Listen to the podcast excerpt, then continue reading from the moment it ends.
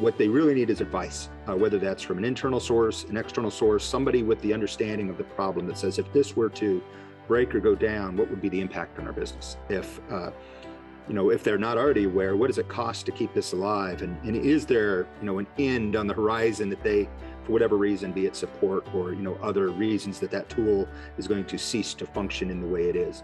The big question is how can you fix and transform your organization's most important foundation, your software, into an asset which allows you to become better every single day? Each department is at its best when it can smoothly, efficiently, and productively operate. And to do that, you need to pay attention to the lifeblood of your organization, your software. The custom software creation geniuses at ArchitectNow are presenting this podcast as a way to help leaders think more strategically about their software and to roadmap what needs to happen in order to be at the top of their game. No, this podcast is not going to scramble your brain by talking about DevOps or API calls.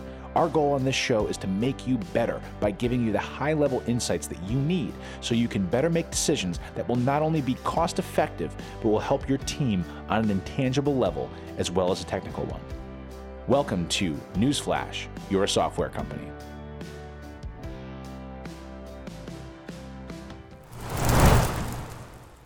Hello, everyone, and welcome to Newsflash, you're a software company. I'm one of your hosts, Corey Durkin. Along with me is Mr. Don Jacobsmeyer and Mr. Kevin Grossnicklaus of ArchitectNow. And we are going to talk to you today about solutions for businesses that have legacy software. In the first episode, we talked about what kind of risks people are facing, how hard it is to find people to fix those bugs and those loopholes and those issues that occur with legacy software. And today we're going to dive into more of the how to's. What can you do if you are a CEO, a CTO, a C suite executive or maybe just somebody in the company that wants to ring the alarm bell and say, hey, we might be headed towards a cliff, and it's a lot harder to fix the problem when we are diving off of the cliff in midair and we only have a few minutes to fix it before we hit the ground. So, Kevin, talk to me a little bit about what happens when someone is aware that they have an issue with legacy software. They know that there's this end of life, uh, you know, conversation that's creeping up on them, like we talked about in the last episode? And what are some of the first things that a business owner or a someone in the in a CTO type position needs to be thinking about when it comes to getting out of that precarious situation? There's a lot of things that go into that, uh, and a lot of it depends on their technical level of understanding of the problem itself. Uh, we find that a lot of people in that position they, they anecdotally know they've either been told by others or they they they write the checks every month on how costly something is to support. But what they really need is advice uh, whether that's from an internal source an external source somebody with the understanding of the problem that says if this were to break or go down what would be the impact on our business? If uh, you know if they're not already aware what does it cost to keep this alive? And, and is there you know an end on the horizon that they for whatever reason be it support or you know other reasons that that tool is going to cease to function in the way it is um, other things come down to just getting advice on what are some possible paths forward. Uh, those paths forward might not be, as, as we mentioned in the last episode, as impactful as you'd think. Uh, we, we're we're involved in discussions like that all the time, where people say, "Hey, we've got this thing. We know it's old. What can we do?" Uh, we we kind of gather the the necessary troops on their end and our end, and we we do a review and we say, "Hey, this might not be as bad as you think. You know, it's it can be done in phases. You know, we can you can keep what you have for a couple of years and new stuff we'll do on a new platform. So it just starts to eventually roll from old to new and, and your upfront cost is a little lower or significantly lower in the fact that live with what you have for a bit longer while we start to reinvent the wheel and do newer platforms on the side. Uh, so we can work in phases. We can we can point out what risks and, and other people that give you this advice may have similar things right? They they could say you don't you know the biggest risk is this one tent pole if we're able to fix that one tent pole, uh, you've got another five or six years easily out of this software. Uh, and there's all kinds of options in the middle uh, that we sit down and tell people this is things you should consider. Sometimes it is, uh, you know, the the nuclear bomb that we just need to throw it away and start over, and you need to do that now because there's major major risks. But those recommendations from our standpoint are very rare. Rarely do we tell someone you need to throw it away right now and rewrite it right now. And I think that's a fear that people have is when they do get that advice, that is going to come back and that's what they're going to hear. And the reality is that's rarely what anyone hears. We we realize the the business value of software. We realize the financial impact it's throwing away and and just starting over from scratch. And we mentioned a lot of options last time, like there's off the shelf products that could be a big chunk of your movement forward. Uh, in finding the right people to come in and evaluate the landscape, ask the right questions, and say, you know, here's option A, B, and C, and here's why they differ. Um, and here's what they might cost, what they, you know, this could be done in a month, this could be done in a year. Uh, companies uh, that, that focus on solving these types of problems would be able to answer those questions. And when you talk about fixing that one tent pole, you know, I think about the idea of finding that lead domino. You know, Tim Ferriss in the four hour work week talks a lot about when you're looking at your to do list. If you can look at all the 20 items on your to do list and find the one lead domino that if you're able to knock that one down, makes everything else after that um, easier and some things unnecessary, a phrase that Don might recognize. Um, when you're looking at that kind of conversation, where do you identify that one tent pole? How do you go through that exploratory process to find that one lead domino with a client? A lot of times they guide us there. Uh, we sit down with them or they give us the, the, appropriate amount of access to the right people on their team or to the right technical assets and they say this is the the thing they a lot of times there's somebody on site already that knows what that domino is and we don't have to go you know evaluate 200 dominoes to find the one. They're like this is the risk. If this thing right here was better uh, we would be better in their mind. So we are kind of pointed at the right area of the maze out of the box. That's not always the case. Sometimes it's it's a little more sherlock holmes and watson starting at the beginning and you know asking all the right questions and trying to find our way there in the dark. But uh, these people live with that software every day. They, other people have been supporting that software for, if it's really legacy and it's been around for any number of years, they've had problems with it and they know where those problems all centralized. So we start there. And what if you're a, a, CEO or a CTO who who just doesn't know that they they really don't have an idea. They know they have a problem, but they're really unclear about um, what might be possible. If if you have a CEO who is sitting there going, I'm really not sure what our issue is with this software. What kinds of questions would you ask to start moving that conversation into a place of clarity? A lot of times, you know, if they really don't have someone to guide us there, it comes down to just opening your doors, you know, letting us peek behind the curtain at, at the the machines that make it run, give us access to your source code, your database, sometimes just knowing the technologies and the architecture that your current product if it's if it's a custom written legacy solution we can quickly glance glance through source code and do and run some you know automated scans or tools and say wow you're using this and we use that 10 years ago and we know that there's better solutions and that's a really bad solution you know. I mean not that it was at the time but as time passed and, and technologies evolved there's been whatever security reason or otherwise where people said you know let's not use that anymore and if you're on it time to get off it. Sometimes that is the case that you don't really need to know that yourself. We're technologists we have that information. It's much like mechanics working on cars. They can they know what old cars they worked on a lot that were really difficult and broke down a lot. So when they see somebody with it they know that that person's at risk because they're using the same old car that they find in the shop all the time.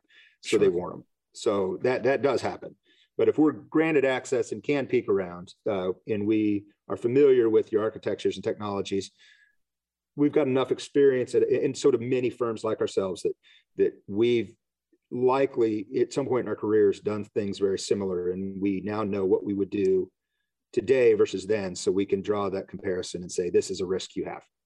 Sure, sure, absolutely. And this you, is also just to add on to that a little bit uh, outside of the technical consideration this is also the use case where if they don't know what their biggest risk is uh, around a legacy solution, that tells us something.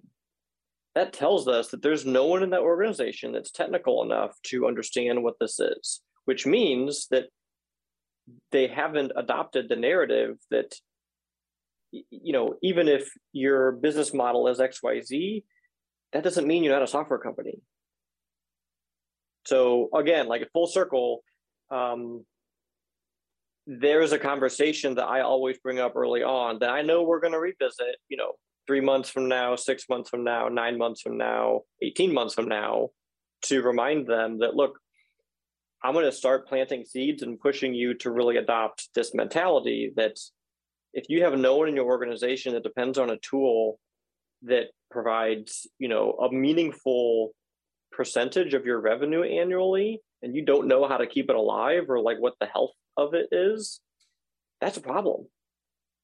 It's a huge problem. It's a huge problem. And so, like you said, you can you can identify that pretty quickly by asking that question. Now, another thing that you mentioned is the idea of the cost of keeping this alive. And I think that there's a, a large scenario where somebody who is aware that they have a legacy software that is nearing the end of life is trying to understand what it's costing them now. In other words, you know, the difference between um, what it's going to cost them to fix it versus how they're bleeding cash just to keep something alive. And sometimes bleeding cash doesn't necessarily just mean fixing the software, but it also means lost efficiency, lost productivity. So, how do you recommend that a business think about the idea of the cost of keeping their current solutions alive versus what it looks like to explore new horizons? I mean, I think it really comes down to sometimes it's just technology. I came about that earlier in my answer from a technology standpoint. Hey, you're on this technology. There's you know risk to that for technological reasons. But if you sit and, and you know we've got a customer that's that's trying to answer these questions right now. That's unfortunately just whole companies down for some nefarious reasons that weren't necessarily their responsibility. But you say what you might have 20 of your internal employees using a piece of software that they rely on to be efficient and do their day-to-day work. And if that software breaks or uh, for some reason they show up to work tomorrow and, and that tool is not available to them, what is the financial impact of that?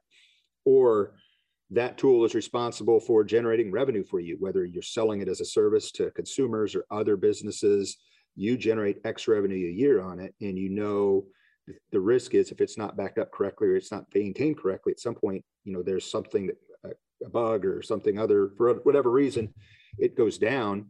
Uh, your users leave. There's that, you know, you can't really build that trust back up. If you lose backups of data, you can't build that trust back up. And that's it.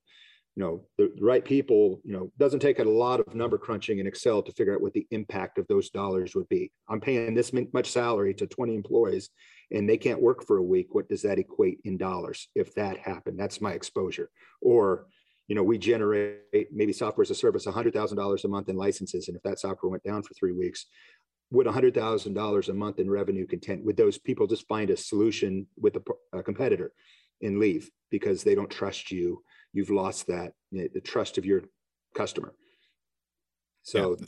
straight dollars in that sense, you can crunch the numbers and say, we rely on this for this reason, and we generate this much money on it. And if that went away, how would we get that back?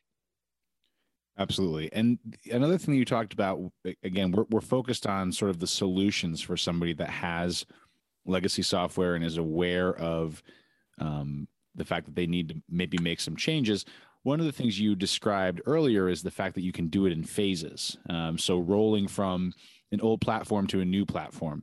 Um, I would say that that sounds nice, right? To be able to do it in phases, but that also sounds terrifying. And I think that, you know, a CTO or a CEO that thinks about the idea of slowly rolling out to a new system is kind of flying blind in terms of what those steps are and how they can be guided down that path. So when we're thinking about solutions for someone to move into the new, tell me a little bit about what's possible when it comes to rolling something out in phases in a way that doesn't cause PTSD uh, as, as much as possible, and is is a way to kind of roll from the old to the new in a way that isn't super scary, uh, and and keeps sort of the the mechanics of the business intact. And and any given customer, the the concept of phase, you're right. It it doesn't. It's not something that certain customers can wrap their mind around easily. Uh, and certain technologies or certain modernization patterns fit. You know if you're on old technology x you're you, you know it's easier to go to new technology x in phases than to have a major left turn. Uh, even when there's this opportunity to use a partial off the shelf product that's still possible in phases. But realistically at times when we've, we've had success doing this we've been able to go behind the scenes or under the hood if you will and start to take chunks that made sense a whole features or, or if it's a website, you know, we could do areas of the application or different, you know, web pages and replace them with with a modern implementation in such a way that they still to some degree look and feel the same to the end user. So we are uh, eating away at that technical debt, which we mentioned on when our, on our last talk together, uh, that technical debt that's causing these risks and this added cost. We're able to go under the hood and take chunks of it and modernize it a piece at a time so that for some duration, a year, for example, there may be users every day using this tool and 80% of what they're using is still the old thing from five or 10 years ago, but 20% without them knowing it has been modernized under the seats, under the hood. So, and over time, without them knowing it, new releases come about. We're able to, you know, launch new versions. In each new version, a little bit more of that technical debt has been eaten away, and it's it's more there's, modern. Oh, go ahead.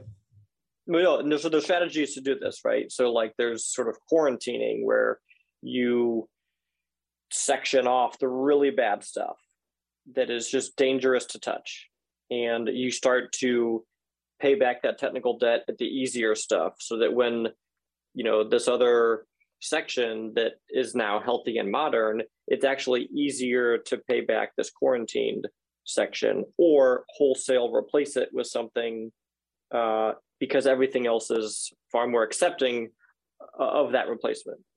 Um, you know the phased approach can be scary if you don't know the alternative.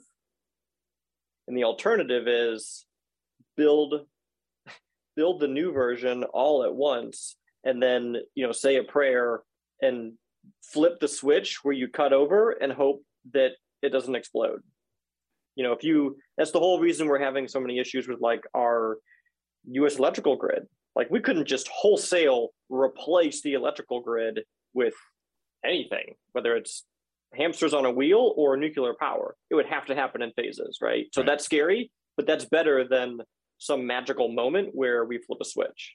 And I think that you're right. The idea of, you know, flipping that switch in one fell swoop is a surefire way to get very close to an explosion. And I think the idea of trying to avoid the nuclear bomb is uh, what we're really talking about when it comes to fixing the infrastructure that any kind of business has with their current IT landscape. Um, tell me a little bit about any other possible solutions to the scenario that somebody has with legacy software. Is there a is there a an example um, of a client that you've worked with recently, or or a, a really good story that kind of illustrates the solutions that are out there that you provide for a client when they are aware that they have this problem, they're ready to have the conversations with you. They're ready to go through the phasing out of the old and into the new. Um, that can kind of be illustrative from a from a technical perspective of what we're describing here as we wrap up this episode. I mean, there's many, many anecdotes and many examples of of successful migrations. And uh, just to to belabor one of the points we just made, if somebody, even though your app is is legacy, it it might still work. And the customers you know you've you've kept it together with you know band-aids and duct tape over the years and it's stable to some degree. So you mentioned you know there there there is that fear of a phased approach versus the atomic. Just throw it away and launch a new one. So january 1 of next year the old goes away the new one works. Uh, that that old goes away new one works is a much bigger risk because all the bugs and kinks haven't been worked out of that new thing. As, as solid as a development team you might have or partners uh, a lot is found when customers get their their hands on software for the first time. So if you can do it in phases, it works much easier that you've only replaced a little piece. You know, that the 10% gets replaced this version, 90% is still stable to some degree. Might be old, might be risky, but it's customers are familiar with it and it works. So now you're only really working out the kinks of this 10%. That stays out there for a month or so. Then another 10%. Slowly you you keep customers happy and like Don said, there's patterns and practices. Do you do the easy stuff or the hard stuff? But and that's what we found. The big thing that that I could say where we've had the best success is really just being creative and collaborative with the customers from a business level, not a technology level, and answering those questions. If we were to replace this, what would have the most value to you, the least impact on your customers, and then Again, we mentioned last time, do you want it to do the same thing today? Are we just redrawing the same painting with modern, you know, watercolors, or are we going to do something better? Should it work the same way? Is there optimizations that your customers would love? So as you're releasing updates, whether they're to, to customers outside your organization or employees, is, you know, are you really understanding their needs and saying, hey, you might have been doing it this way for five years, but we've we've listened to you, we've heard you. You don't want to do it that way. You'd really like this feature set to work this way. It'd make your everyone here at the company's job so much easier and so much more efficient and less error prone. So don't just rewrite for rewrite's sake from a technology focus. Understand your user and what they need. And as you're migrating, you know, make those changes, add those features, remove things that aren't used anymore, you know, rename things that need renamed. Uh, where we've had the most success is that the end user doesn't see it as a technology migration. They don't even, that's not a term that they would even be familiar with. They don't see it as, hey, we're solving technical debt behind the scenes. The end user sees it as an evolution.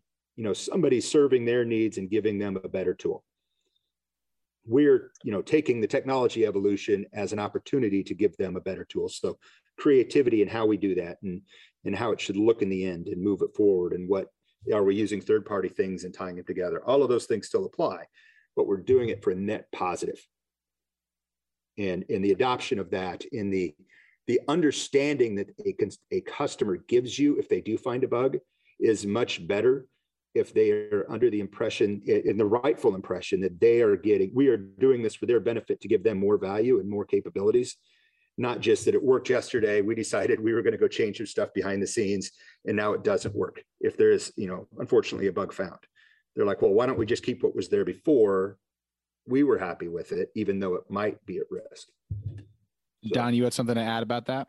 Yeah. Um, you know, when, when we're asked to review applications, like recently we had a customer that gave us a whole list of apps to review and ultimately answer this question like what do we do about these so there's a big long list some of them were written you know three years ago some of them were written 10 years ago um, after a lot of discussion we discovered that well shoot three of these they don't even use anymore. Cool. Let's we can stop talking about those. We don't we don't need to rebuild that they're not using it anymore right? No one's logged into it in the last five years. Check. Uh, the next ones yeah, these are super old. Um, occasionally, people still go into this, but no one's entering data anymore. You know, it's really just kind of a read-only um, store of data. Okay, well, we don't need to rewrite an application to allow people to just go and like look some stuff up that's historical. Now we're looking strongly in the you know buy category. What tool exists already that can serve that, that can suit these needs without us exploring, you know, rewriting a custom app.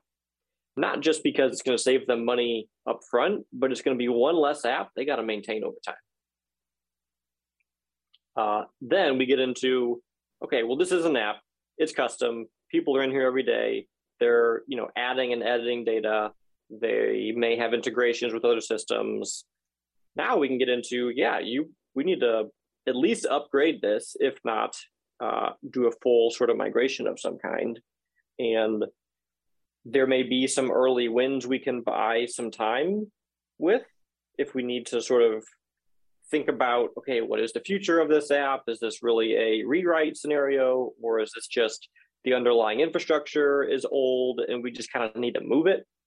Um, you know, those are also discussions that we've had as of late as you know more people look to go to the cloud by uh, turning off their on-prem infrastructure because it's old and outdated and it doesn't make sense to just keep renewing it um, you know we've had discussions around well we don't need to really rewrite this but we we do need to get it off this infrastructure because it is costing us money the app is fine but the servers need to go away because we're paying extra for the additional long-term support Yep, and I think that that's a really good way to explain that. You know, sort of the the difference between what ArchitectNow does and what I think a lot of other people do is um, other people will just kind of look at the code base and make very technical recommendations that can cannibalize a lot of other pieces of how that company operates. What I think you all do so well is you treat it just like a therapy session. You know, you're thinking about it from the standpoint of a, a, really holistic approach. What you're describing in this episode and sort of the solutions that are available for someone that has legacy software is a very holistic approach where you're not only getting under the hood of what's wrong or right technically, but you're getting under the hood of what's good and bad for the business. And how do we do this in a way that has the least amount of interruption, the straightest line from A to Z, but doing so in a way that allows everything to continue as basically as it was prior, right? And and sort of you know Kevin's point about if you're doing it correctly, some uh, the end user is not even aware of what the migration is. You know, they're not even aware that there's a big changeover. They just see it as the evolution and hey, this works a little better than it did a couple weeks ago. And then a few weeks later, they notice that somewhere else and they go, oh, this is great. And their workflow is not not interrupted at all. So, I think that's a great where uh, I think that's a great place to leave this episode, um, which I think will be called "Avoiding the Nuclear Bomb: How to Save Your Software Without Selling Your Soul." And uh, we are very appreciative of your time, and we'll see you on the next episode. Sounds good. Thank you. Thanks, Corey. This podcast is presented to you by ArchitectNow. Whether launching new cloud or mobile apps or modernizing your legacy platforms, ArchitectNow can help you identify the best options and work with you to bring those ideas to life. If you like the information in this podcast, we can assure you it is only a fraction of the actionable wisdom and insights you will gain by talking to the team at ArchitectNow. To learn more and start a conversation, visit us on the web at www.architectnow.net. We'll see you on the next episode of the Newsflash You're a Software Company podcast.